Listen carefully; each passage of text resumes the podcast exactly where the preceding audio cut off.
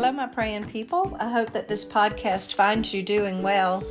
I recently completed a blog post that I want to encourage you to go and read. It's part two of how to um, how to use the spiritual authority that we have. I think I titled it um, "Spiritual Authority and How to Use It," and I wrote a part one and a part two on my blog that um, lives at leannemccoy.com and in that blog post, I share three things that I think are very, very um, powerful for us to embrace with our heads and our hearts. I'm not going to tell you what they are. I'm going to let you go to the blog post and read them. But anyway, that's good content and context for what I'm going to be sharing with you today in this podcast to um, sort of maybe wrap up this conversation we've been having about spiritual warfare and um, spiritual authority, I'm going to share from the chapter in my book, um, Spiritual Warfare for Your Family the chapter I wrote there talking about how to use the spiritual authority that is ours. So I hope that you um, enjoy this. I'll um, be moving from sharing in this way on the podcast for a little bit into doing some more interviews and visiting with some other people. So I'm looking forward to you being able to um, listen in on, on those. And I know that when you meet these great people of prayer, you're going to gain so much from it. So, anyway, just encouraging you to share this podcast. Please take the time to um, give us a, a rating and um, to comment, and then also to share the podcast with your friends.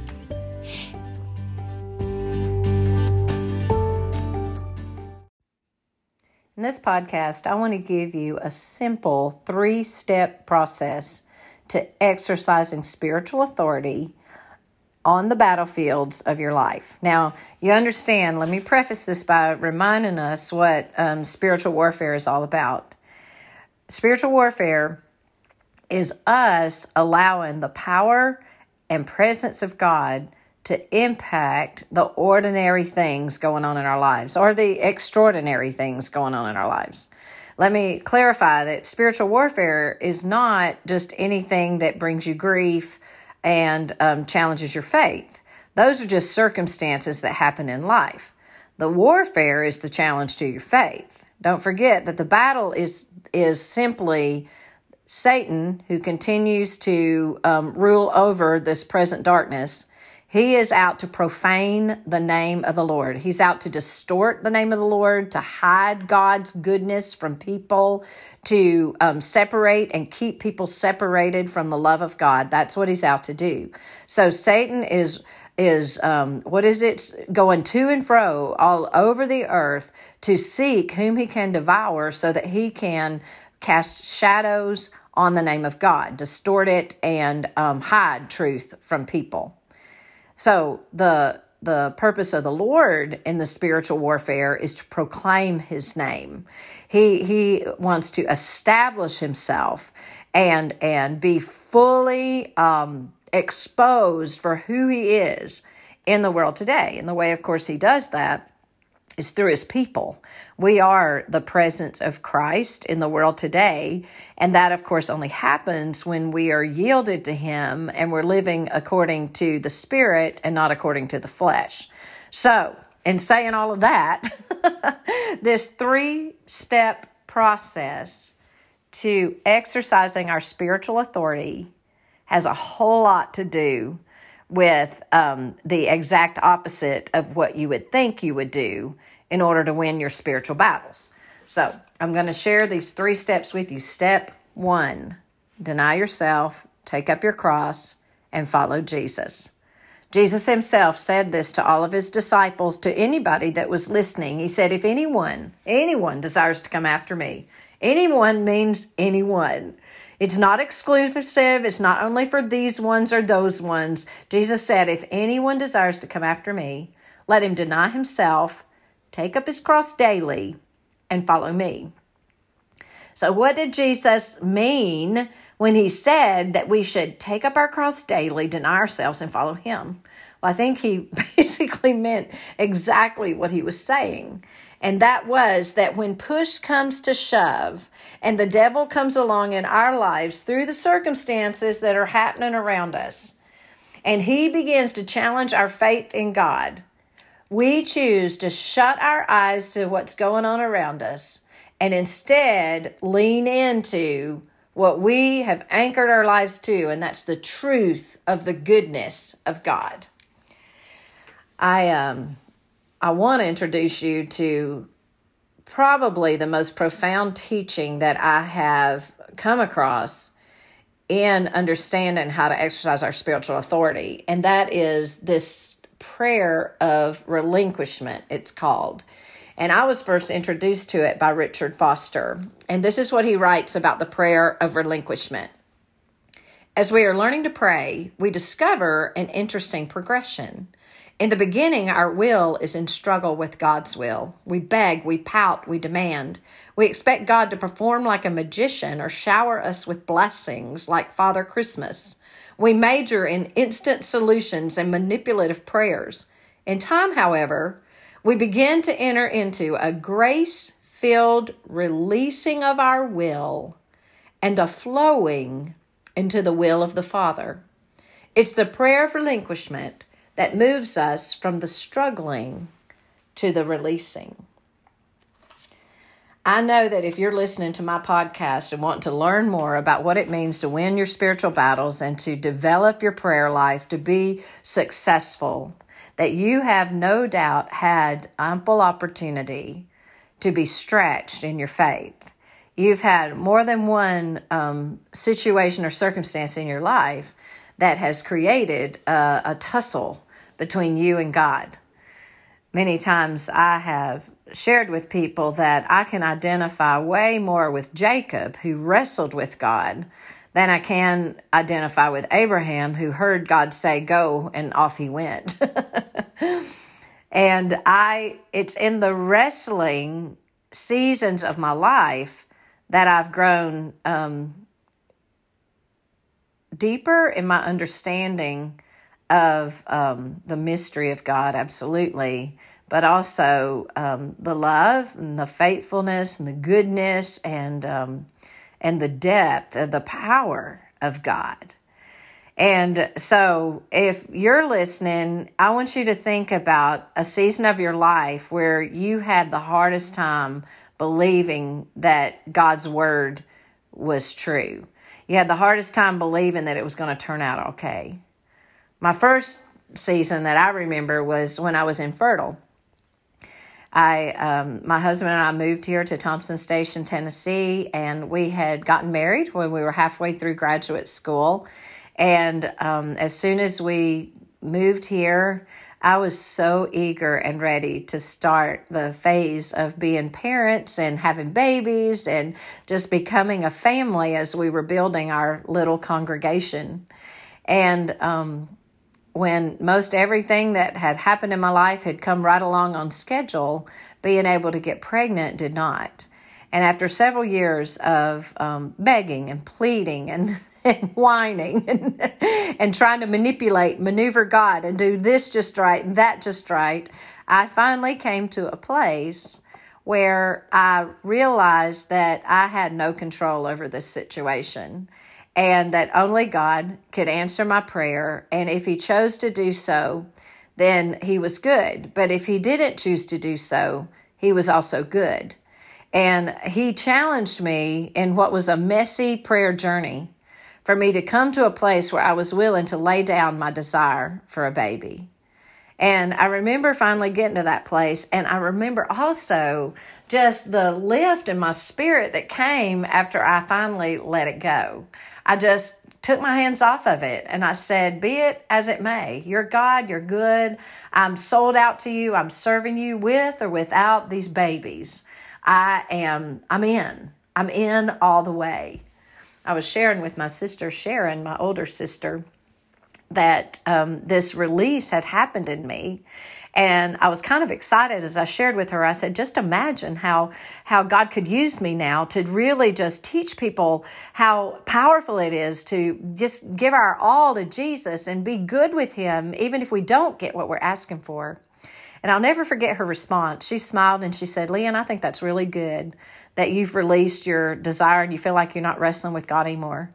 She said, but I think it just stinks if God doesn't give you a baby because can you imagine spending your whole life telling people that God's not going to answer their prayers? and I kind of laugh. I laugh even now remembering that because deep down inside, on the other side of I've given it all to Jesus, I was still really wishing that He would give me a baby. And it really wasn't but three months later, after we had that conversation, that um, I discovered that I was indeed pregnant with my first child, and she just turned 30 last week. And in the next three years after she came along, I had two other children another daughter and a son. And on the other side of that, I remember um, every time I had opportunity to give testimony, I shared how God did exceedingly abundantly beyond all I could ask or imagine by giving me two daughters and a son after that season of infertility. But nonetheless, the relinquishing of that desire was critical in my spiritual journey. And you could say perhaps um, that battle was won. And I do believe that battle was won because instead of denying God or turning away from God because he wasn't delivering what I wanted him to deliver in the time frame that I wanted him to deliver it, um, I just pressed in. I pressed in and I was like Jacob and I said, I'm not letting go. I'm not going to turn loose until you bless me. And God blessed me with the understanding that He's God and I'm not, and that He's good even if I don't think so at, at certain times. So that prayer of relinquishment continued to follow me throughout my life. And I want to read to you what Catherine Marshall says about the prayer relinquishment, and then I'll share another um, time in my life when I had to exercise it in this way.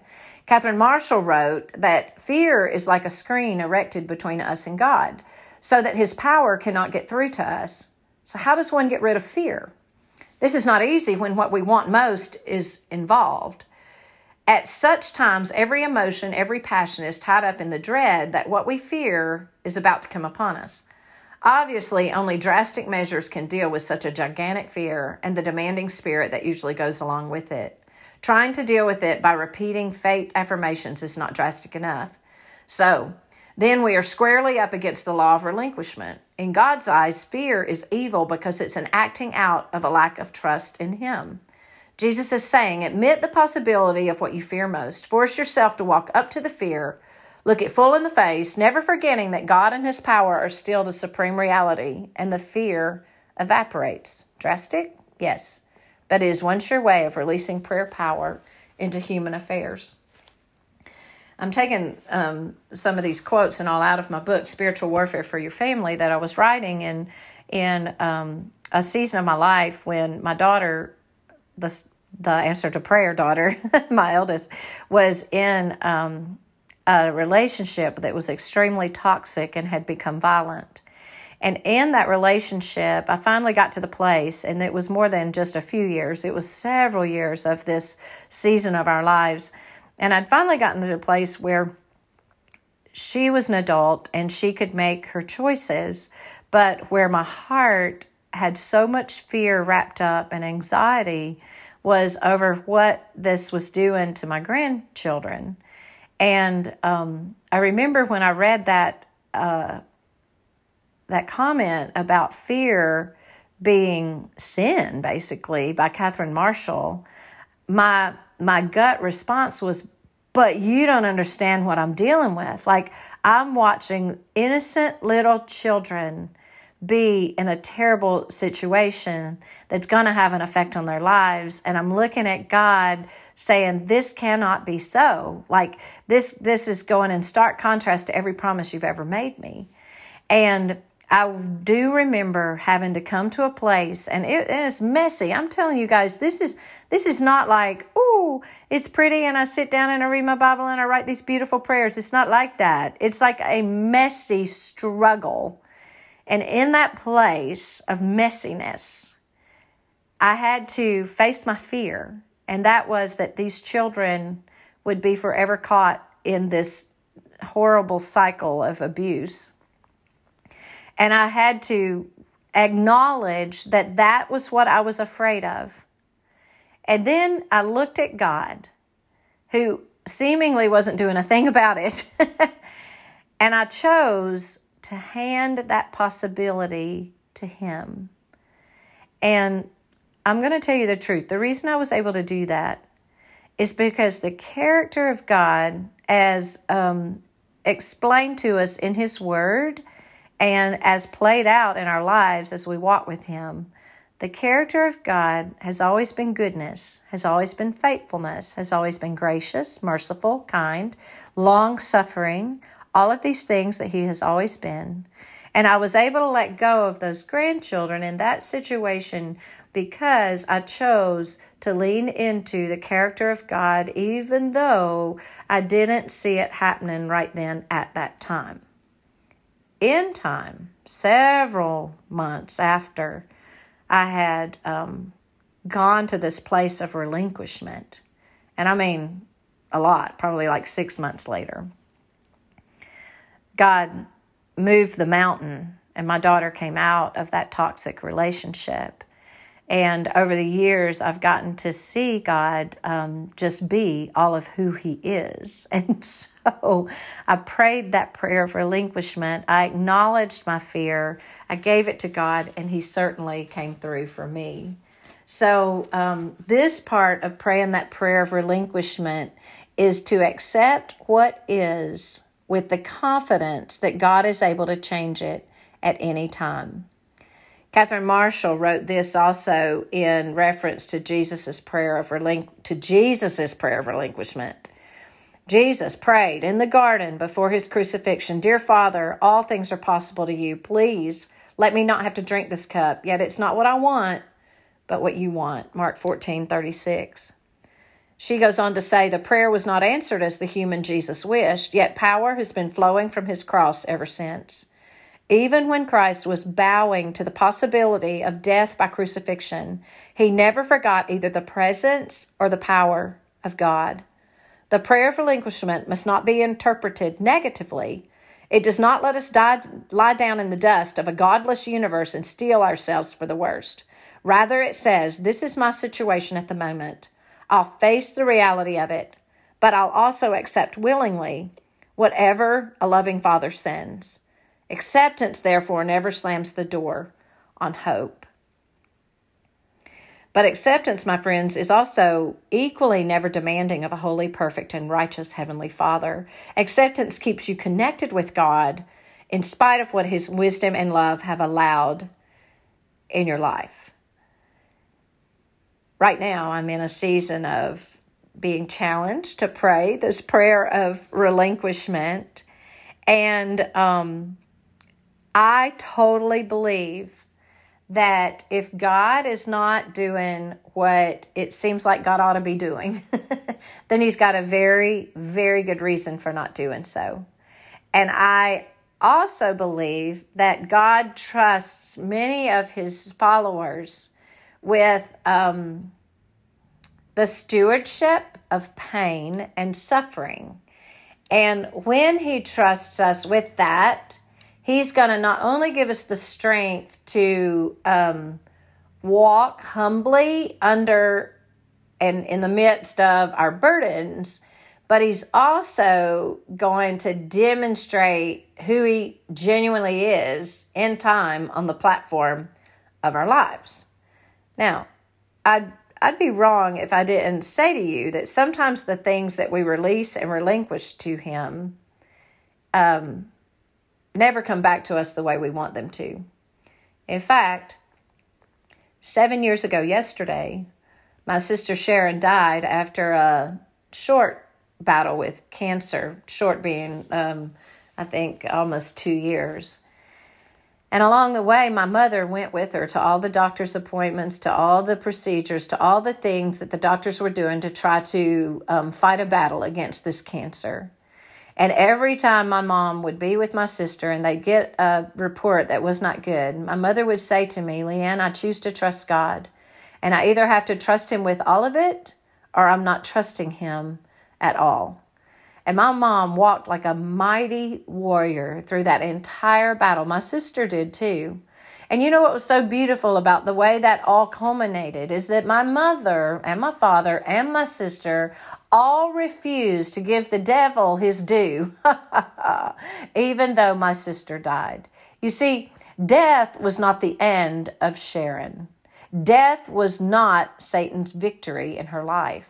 Because the closer she got to the end of her life here on earth, the more beautiful her soul became, and the more peace um, she demonstrated that she had, and the more eager she was to get on to the life that's eternal. And I just think that some of us need to be reminded of that.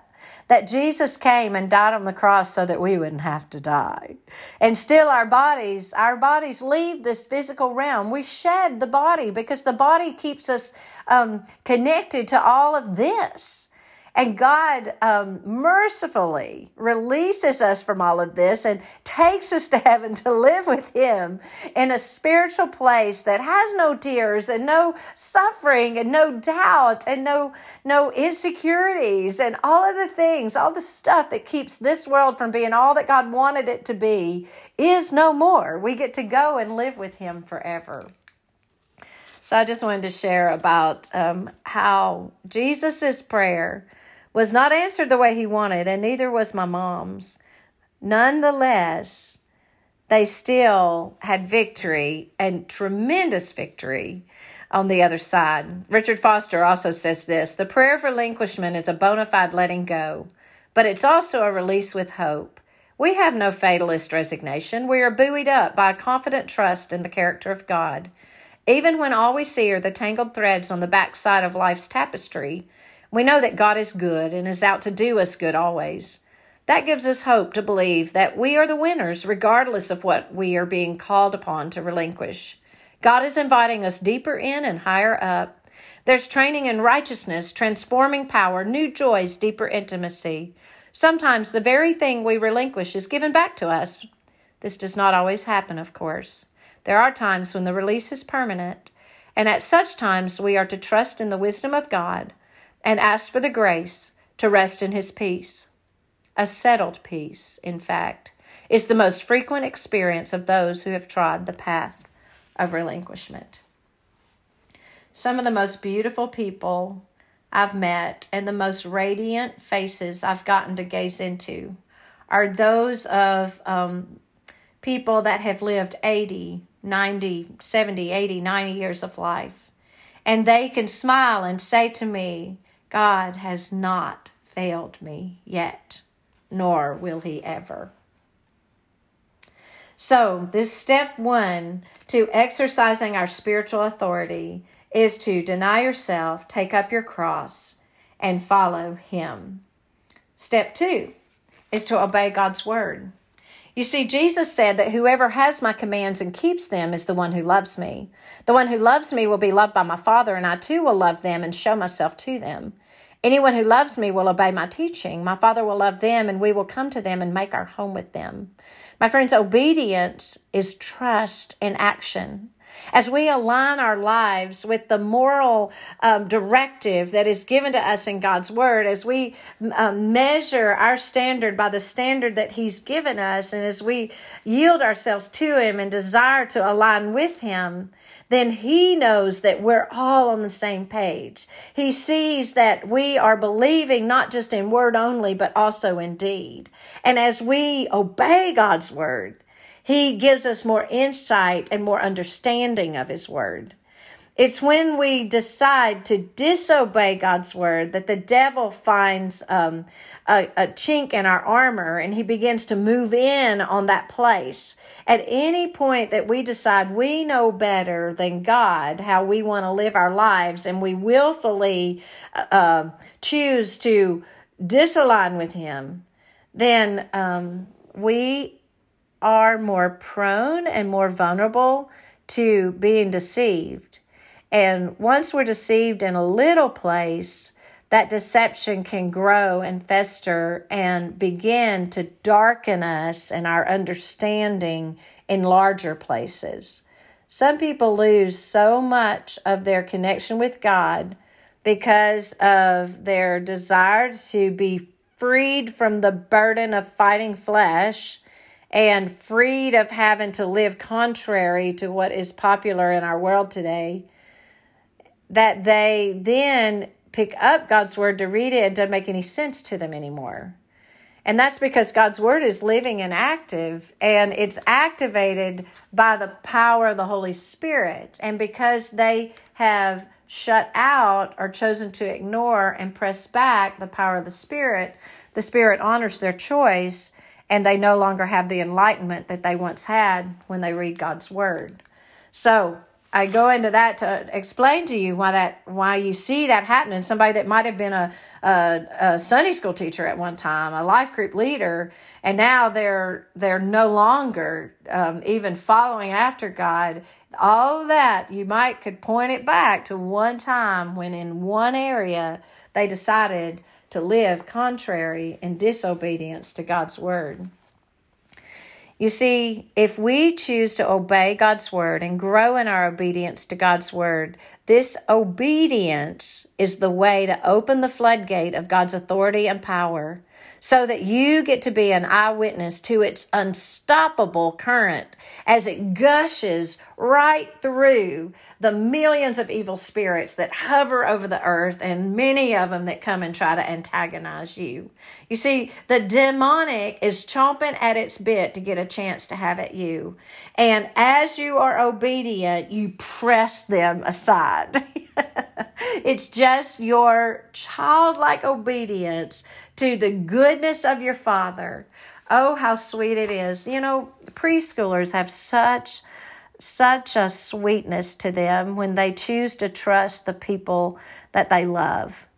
And you remember when your husband in your children's eyes could do no wrong? I mean, you know, he was all that. And I hope that you had a husband and a father of your children that was good, that is good, that loves them very much, as flawed as he is as a human being. But I think when Jesus said we needed to be like children in order to enter the kingdom of heaven, he's talking about that childlike trust that hasn't been um, been injured by sin in the world, and how we can look to him, and we really can look to him because he is a good father and how we can trust Him no matter what's going on. And when He says, walk this way, we choose to walk that way, even if our flesh wanted to go the other way, because we, we want to be what He's about. And we, we choose to trust Him even when it's hard. So, number two is obey God's word. Number one was deny yourself, take up your cross, and follow Him. That was that prayer of relinquishment. Number two is obey God's word. And number three is embrace humility. You see, Jesus told us that spiritual authority was ours, and he showed us how to exercise that authority. Jesus won the ultimate battle that that won the war when he denied himself, took up his own cross, and followed his Father. And then also when he chose the Lord God Almighty, the divine creator of the universe, the Word that was made flesh and dwelt among us, chose to humble himself to the point of death on the cross. Philippians 2 5 through 11 say it this way You must have the same attitude that Christ Jesus had. Though he was God, he did not think of equality with God as something to cling to. Instead, he gave up his divine privileges. He took the humble position of a slave and was born as a human being. When he appeared in human form, he humbled himself in obedience to God and died a criminal's death on a cross. Therefore, God elevated him to the place of highest honor and gave him the name above all other names, that at the name of Jesus every knee should bow in heaven and on earth and under the earth, and every tongue declare that Jesus Christ is Lord to the glory of God the Father. You see, Jesus clothed himself with humility. Then he defeated the devil. He destroyed death, he broke the chains of sin, and he set sinners free. Jesus exercised spiritual authority by making himself nothing. My friends, you win your battles when your attitude is the same as Christ's. Embrace humility. I don't know about you, but I'd rather do a hundred crunches than have to give up the offenses that I want to carry. I want to rise up in power and open my mouth and watch my enemies scatter. I want to declare them. I want to declare them in loud voices. But the supreme ruler of the universe tells me sometimes to sit down and be quiet. He says, My power is made perfect in weakness.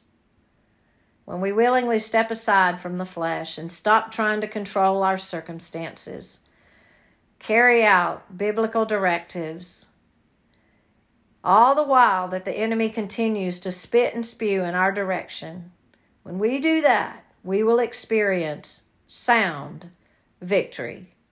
And we will know that the battles that we are fighting were won in the name of Jesus and by nothing other than the power that is in the blood of the Lamb. I want to wrap this up by letting you know that a spiritual exper- ex- exercising spiritual authority is simple, really, but not easy. If you begin with the dying, the rest will amazingly fall into place. I want to remind you that spiritual authority belongs to God, and it's His to give to whomever He pleases. He will release spiritual authority to you when you deny yourself, take up your cross, and follow Him.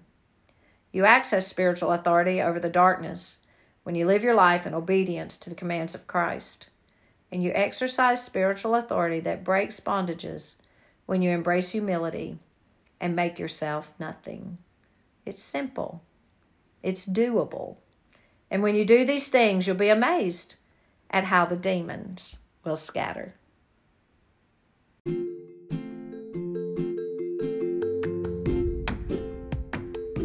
Thank you for listening to the Prayer Clinic podcast today. I so enjoyed revisiting this subject of spiritual warfare. It's um, has really become one of my favorites because you know that I believe that prayer is warfare. And so when we're praying, we're doing battle, and it is my passion to teach people how to pray so that God can be glorified, so that we can profane the name of the Lord in our world today. And it's also my passion that our churches are houses of prayer. And I know as a prayer leader for many years at my church how lonely that task can be. And so, if you are the prayer leader at your church, I want to encourage you, to exhort you to come over to my website, the prayerclinic.com. It's just www.prayerclinic.com, where you can learn more about a really exciting ministry of prayer and community of prayer leaders that I want to invite you to be a part of. I'm on a mission to mobilize our churches to pray. Jesus went into the temple when it was not being what he wanted it to be, and he said, It was my Father's intent that these gathering places, that my house would be a house of prayer for all the nations. My friends, I cannot even begin to imagine what impact it would have on our world today if our houses were houses of prayer. If at every single church our people are all equipped and eager and, and passionate about the privilege we have of praying. So, anyway, you can tell I'm pretty serious about this, and I'd love, love, love to connect with you and um, and discuss with you how we can amp up the prayer ministry at your church. So, I want to encourage you again to go to prayerclinic.com to learn more about my ongoing ministry of prayer, specifically toward our churches and then also toward individuals. Thank you again for listening today. I look forward to being with you again next week on the Prayer Clinic podcast.